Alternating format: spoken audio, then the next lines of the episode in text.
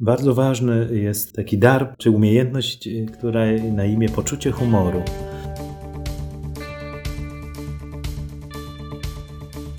To jest bardzo odprężające, żeby umieć też jakoś rozładować napięcie. Nie wiem, ktoś wychodzi, taka atmosfera jak na pogrzebie. Tak mówi to z takim patosem. Takie nienaturalne, takie jakieś sztuczne, jakieś takie. Coś temu jest. I widzimy, że no, on taki nie jest w życiu. Wiadomo, że, że pewne publiczne przemawianie, czy jakieś pierwsze spotkanie, no to każdy chce być lepszy niż jest, może pokazać siebie od tej najlepszej strony, ale też, żeby nie zatracać y, tej naturalności swojej, bo tak naprawdę tylko to pociąga człowieka, to co jest naturalne, co jest prawdziwe, y, te, te relacje że też można przez lata wpaść pewnie takie, w takie kolejny, jakichś schematów, które już można ich nie widzieć, że ktoś jest taki usztywniony, że tylko deklamuje jakieś wyuczone zdania. Ludzie nie chcą wchodzić w interakcję z taką osobą, uciekają. Ojej, zaraz będzie znowu tutaj prawił morały. Albo ojej, jak mi zrobi to znowu wykład, już pięć razy byłem u niego, cztery razy mówił o tym samym. No nie, już nie idę do niego. I czasami mówimy, że samotność nigdy nie jest dziełem przypadku że człowiek jest samotny, zapracował sobie na to. W psychologii mówi się jeszcze odróżnia samotność od osamotnienia, bo samotność jest przestrzenią między człowiekiem a człowiekiem, jest niezbędna do, do rozwoju, a osamotnienie jest właśnie zawsze na własne życzenie. No właśnie, ten brak poczucia humoru to jest ojej, bardzo, bardzo trudne. Coś powiedział ktoś, chciał zażartować, ten się obraził w ogóle, przerwał, zerwał rozmowę.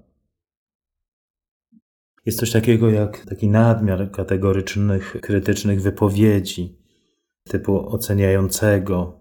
Czasami można spotkać takie postawy takich ludzi. Bardzo to jest takie, takie zimne, jakby takie prawo miało usta i tak samo to prawo mówiło. Często ludzie uciekają od takich postaw, gdyby nie daj Boże ksiądz miał taką postawę, to ludzie będą uciekać. Gdyby wyobraźcie sobie taką przedszkolankę, która jest taka kategoryczna, która nie ma w sobie takiej empatii.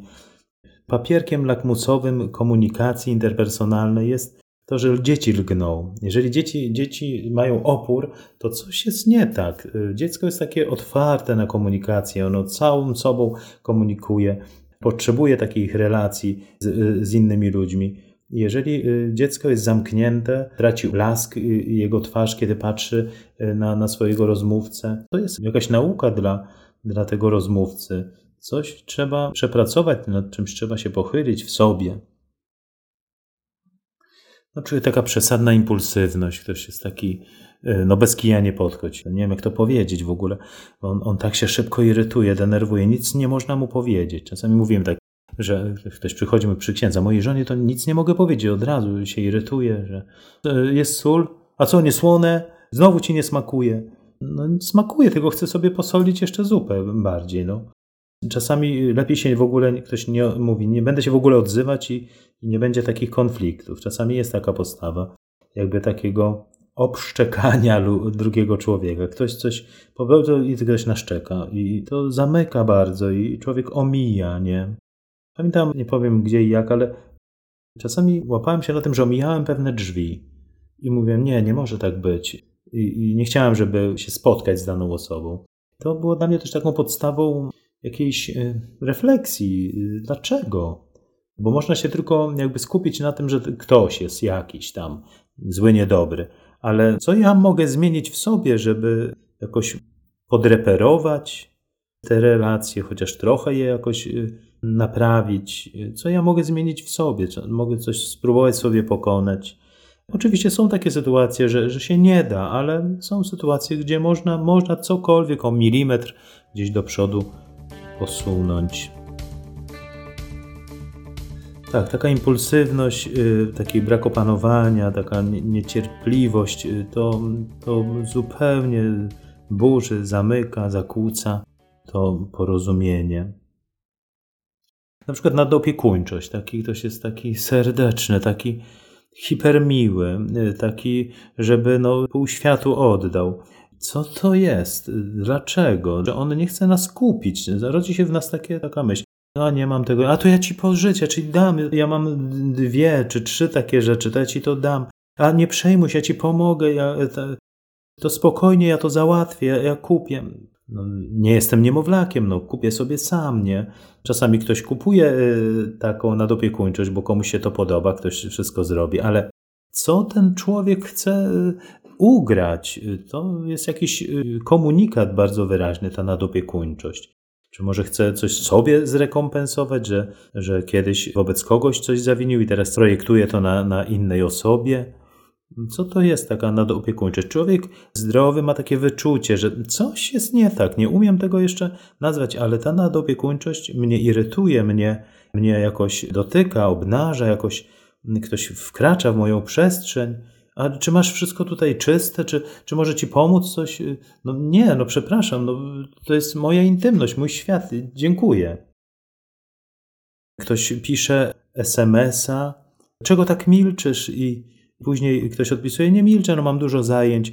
A ktoś odpisuje jakieś takie, jakiś cały taki mm, wykład robi na temat milczenia i opisuje te swoje stany, że, że cierpi, że co, co to jest? O czym chcesz mi powiedzieć? Prawda? Mogę się domyślać, ale y, może powiedz to wprost. Jest też taki rodzaj zakłócenia, jakim niedocenianie drugiego człowieka. Właśnie to zawsze, y, jeżeli chodzi y, o to docenianie, to zawsze widzę twarz Wojtyły, papieża Jana Pawła, który z takim skupieniem, zasłuchaniem słuchał każdego człowieka. To ciągle mi to przychodzi do głowy, kiedy Jestem zmęczony, już mi się nie chce, to tego Wojtyłę sobie wyobrażam, jak on słuchał. Czasami taki był wyczerpany, zmęczony i z takim skupieniem słuchał drugiego człowieka. Kiedyś nawet przepraszał, że nie było czasu na wypowiedzenie się, ale jako się później wypowiedział dla jakiegoś chłopca chyba, który zadał jakieś pytanie i nie było już na tym spotkaniu możliwości odpowiedzi na to pytanie, to jakoś odpowiedział mu pisemnie e, czy jakiejś innej formie. To są właśnie takie sprawy. Także tak jak potrafiłem, naj, najprościej, najskromniej, dotknąłem kwestii umiejętności interpersonalnych, bo y, widzę, jak, jak duża jest potrzeba. Oczywiście umiejętności interpersonalne to jest ocean tych różnych kwestii, tych spraw. Ja to tylko dotknąłem, można powiedzieć, że jakby od, odsłoniłem okno na, na ten ocean, a, a to już my sami musimy wybrać się w tę tak naprawdę niekończącą się podróż.